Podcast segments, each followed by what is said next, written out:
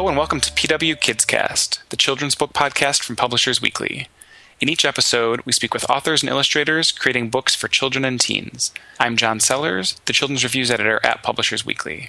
Today I'm speaking with writer, director, and producer Chris Weitz, whose film credits include Twilight New Moon, The Golden Compass, About a Boy, and American Pie. Now Weitz has turned to the world of fiction with his first novel for teens, The Young World.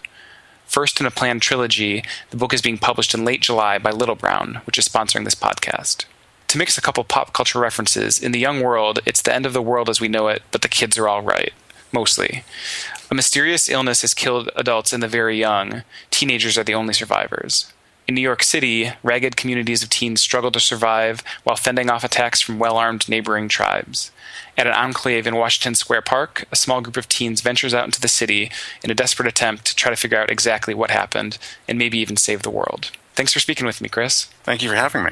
So, several of the movies uh, that you've directed or produced, Twilight New Moon, The Golden Compass, uh, Nick and Nora, uh, have connections to the children's book world and young adult literature. Uh, when you came up with the idea for this project, did you know it was going to be or involve YA?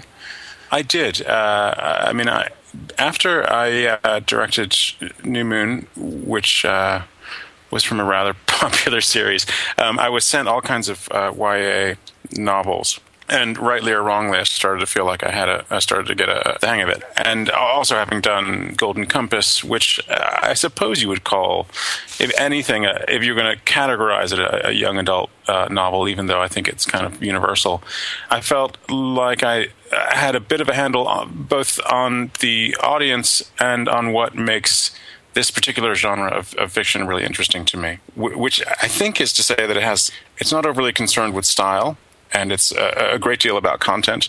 And I think that in the YA genre, a lot of interesting books are being written that wouldn't be written in the field of you know what I guess we like to call uh, serious literature or what what have you. Although I don't I don't think those things are mutually exclusive. Mm-hmm. And now I think that uh, Warner Brothers has picked this up for a film.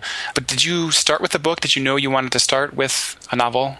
I knew I wanted to start with a novel. Um, I mean, really, in a way, the reason I've been doing film all these years is to find something to do with my degree, which was in literature, and um, with the fact that books are kind of the most important thing to me. Um, it, uh, you know, I've adapted a, a, lot of books, and of course, uh, every book must be turned into a movie by law now, especially YA. So, to me, it's not. I mean, it's certainly not a step down or sideways or even necessarily up. It's just kind of the, the, the stuff that I've been thinking about for, for a long time.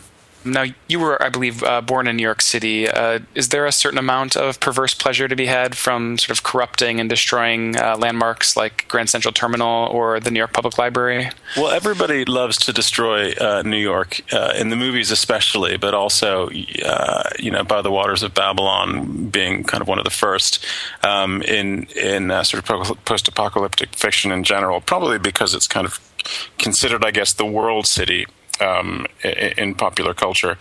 Um, I mean, I, I, think, although I do enjoy sort of uh, uh, bashing New York around a bit, actually, for me, it was a chance to kind of visit these locations that I loved and uh, and do strange things to them. That you know, New York Public Library, I think, is is, is one of my favorite places in the world, um, and uh, that I've turned it into a strange kind of haunted, cultish uh, place. It was just me having fun with with these locales that I love, and uh, same with with Grand Central, which I love and have since since I was a kid. So it's fun to imagine characters into this setting, and I suppose looking ahead to the possibility of a film, um, if it's possible at all, to shoot in these locations. I actually had I been thinking about a movie in the first place, I might not have chosen such expensive locations. Um, it, it's kind of fun to imagine the visuals of that. Mm-hmm. Now, as I'm sure you're aware, there's there's a good amount of post-apocalyptic fiction out there for teenagers these yeah. days, um, but a lot of it is set long after these sort of horrible world-altering events have taken place. Uh, the kids in your book, they know and remember firsthand exactly who and what they've lost. Yeah, that that was crucial to me. I mean, I think I think that um, dystopian uh, futures and dystopian fiction is all very well, but um, I'm I'm sort of interested in it as a vehicle in, in the post-apocalyptic as a vehicle for examining how we live now. So these kids in the book are very conscious of what they've lost, perhaps less conscious of what they might have gained in that you know, I think um, that the culture that kids grow up in today is so much a part of them that they forget the degree to which they've taken things on wholesale, which are not necessarily, you know, social benefits. Um, so to me, yeah, it was interesting to kind of have the the sort of primitive fun of uh, Lord of the Flies, but also to uh, examine just from two years past what kind of world we're living in now along those lines, uh, certainly beyond the hook of the premise, there's there's a lot of social commentary in the novel involving race and class, uh, sex and sexuality.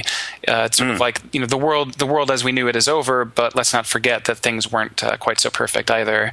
Um, is that sort of where the, the title of the book maybe comes into play for you? It was Sort of a fresh start amid the the carnage.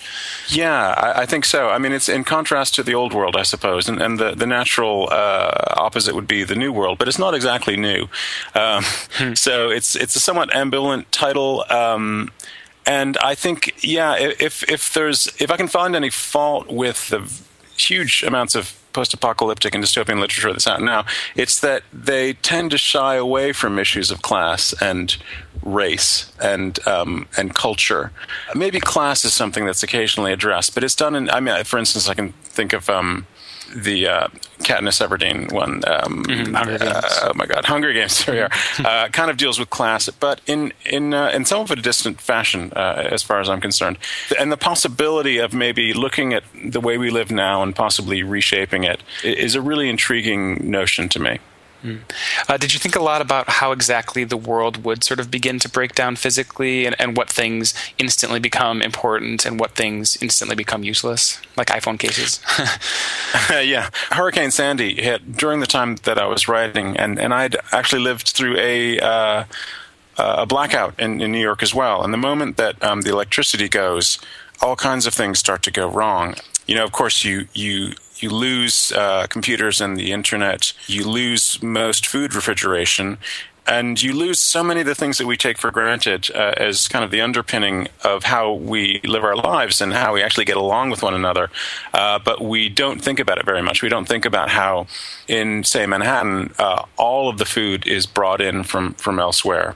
And uh, if you think about the water going down, uh, the sanitation system going down, all of the things that I mean, to me, I've always thought say what you like, but one of the, the greatest things that props up civilization is flush toilets. I mean, w- without that, without that sense that um, that things are coming in, things are going out, and you're and the environment isn't totally toxic, you, you don't have much to go on. Uh, so the notion was, well, when everything just stops dead in New York, how are people going to behave? And I think you know the answer traditionally has been they'll behave like savages, which is sort of what our required reading of Lord of the Flies uh, tells us. I'm not sure I agree 100%. I think it would depend upon the kind of social structures that people have in place in the beginning. For instance, when um, about uh, a decade ago, when the lights went out in New York, um, people were actually really decent to one another. But uh, in the 70s, when the same thing happened, chaos uh, kind of set in in some places. So to me, it was thinking, well, if all of our comforts uh, disappear, how well are we going to manage to get along with each other? And now, uh, you know, there's several very interesting. Um, personable characters at, at the heart of this story. Um, how did you arrive at the sort of dual narrator structure, and why those two uh, particular characters, uh, Jefferson and Donna? Well, I sort of wanted to invert the uh, traditional YA uh, love triangle of two guys, two very cute guys, going after one girl, uh, and have it be uh, two girls and one guy eventually. But uh, in terms of the, the sort of the two main voices, uh, I, I, wanted to, uh, in as much as I could, kind of put myself into the mind of a of a teenage girl, and so to have uh, not only a male uh, narrator but a female narrator, and to make them quite distinct. Usually, I think in popular culture, guys are kind of bros. And uh, and girls are the more responsible and, and, and thoughtful ones. I wanted to reverse that, in as much as uh, Jefferson, the, the male character is is kind of a nerd. He's, he's a very serious sort of guy, um, perhaps too serious for his own good. And Donna is much more of a of a tearaway and and free spirit. and the sort of contrast between them to me has to do with whether you want to uh, be nostalgic about the past and just have fun, or whether you want to think about think about the future and uh, building something better. That's kind of what they represent. Hmm. Now you've worked with your uh, your own brother a good amount professionally. Uh, did mm-hmm. you bring any of your your own relationship to the one between uh, Jefferson and his older brother Wash in the book? Well, since Wash gets killed off pretty early, I I was worried what my brother would think of that. He he liked the book, so uh, he he didn't uh, take it to heart. I mean, I think I think I grew up really idolizing my brother and wanting to to follow kind of his his lead, and so coming out from under his shadow was was a big part of my life. But fortunately, uh, he survived that, and um, and we're best friends. We, we get along incredibly well. Yeah, the part of the boy in, in the book is really uh, somebody kind of coming into his own, uh, having been somewhat passive um, in, in his life. Um, and he has a very kind of domineering older brother um, who's a leader type uh, and who who is kind of out of the picture fairly fairly early on. And so he has to um, has to find himself. You mentioned earlier about you know wanting to find a way to use your degree in some way. But uh, movies and the film industry definitely seem to be uh, a longstanding part of your family. Was mm-hmm. work- working in film something that you always knew you thought you might do, or at least was was an option that was on the table? You know, I wasn't one of these kids who was making movies from the age of 10 um, or anything like that. First of all, sort of the, the equipment uh, that that we have now in terms of being able to make your own movies and put them up on YouTube and that sort of thing just weren't wasn't around for me. Um, but second of all, no, I was kind of just a, a, dreamy sort of kid who liked reading books, and if it weren't for my brother being a playwright and saying, "Hey, do you want to uh, try writing a screenplay together?" When I was about twenty, I don't think I would be doing this, and I, am not even sure I would be gainfully employed. So probably, if you'd asked me at around the age of uh, the people are going to be reading this book. First of all, um, I would have said, "Well, I, am going to try try to be uh, try to write books," but it took me a long way to to get to it. And have, have you found that your um, your background, uh, screenwriting and doing screenplays, translates uh, pretty easily to novel writing? To a degree, it does. I mean, obviously, uh, dialogue is a, an important uh, part of, of the novel. However, there are so many things that a screenwriter leaves to other professionals, um, cinematographers, production designers, uh, uh actors, um, that um, that you realize when writing a novel coming from, from the world of writing screenplays uh, just how much uh, heavy lifting there, there is to do. Um, having to uh, describe uh, nuances of thought and um, landscape and uh, people's surroundings, uh, it, it's actually immeasurably more difficult, I would say. And will you be then adapting this novel into a screenplay? This is the plan. Um, I mean, it's what it's what I'm doing at the moment, and I'm having uh, a lot of fun with it. I mean, the, the difficulty with adapting uh, a screenplay from a book uh, always is um, is that you have to condense uh, to such a great degree, and so that's that's you know ha- having adapted um, Nick Hornby and and Philip Pullman in the past, um, you know, writers whose work I really love. It's always difficult to figure out how to uh, how to bring it to the screen without damaging the quality uh, of the original. Interestingly, I'm finding that I'm less precious uh, regarding my own stuff than I am regarding other people's stuff because I know I made it all up. So I'm, I'm finding it easy to throw some things out. the creative license is yours, even more yeah. so. Now, out of curiosity, on a completely different topic, having uh, directed uh, New Moon, uh, what, what was it like interacting with and being exposed to the Twilight fandom and all of its kind of massive breadth? Well, it was um, a lot of fun for me. I mean, I didn't really know when I took the job just how extensive and numerous the fandom was. I think it, it ended up being good because I think in general uh, the the fans of, of the books thought that I had done justice to it uh, on screen, which was something I was really really conscious of. And the great thing I think about um, fans of books and uh, maybe especially about fans of Stephenie Meyer's stuff, or maybe it's just young young adult readers in general, is the tremendous enthusiasm that they bring. I think that people want to see you succeed um, as opposed to um, waiting for you to trip up, which I think can happen in the world of, for instance, fantasy and science fiction fandom. I, I think there there is less, a lot less trolling and flaming than there is uh, in, in other uh, genres of literature. Now, this is uh, the first book in a, in a trilogy, as I understand it. Um, do you pretty much have a sense of where it's all headed? Had you mapped out sort of the arc of things uh, from the very beginning? I do have things mapped out, but I find weirdly that things sometimes change in midstream, um, which is not to be sort of. I mean, eh, characters end up sort of doing and saying things that you hadn't quite expected.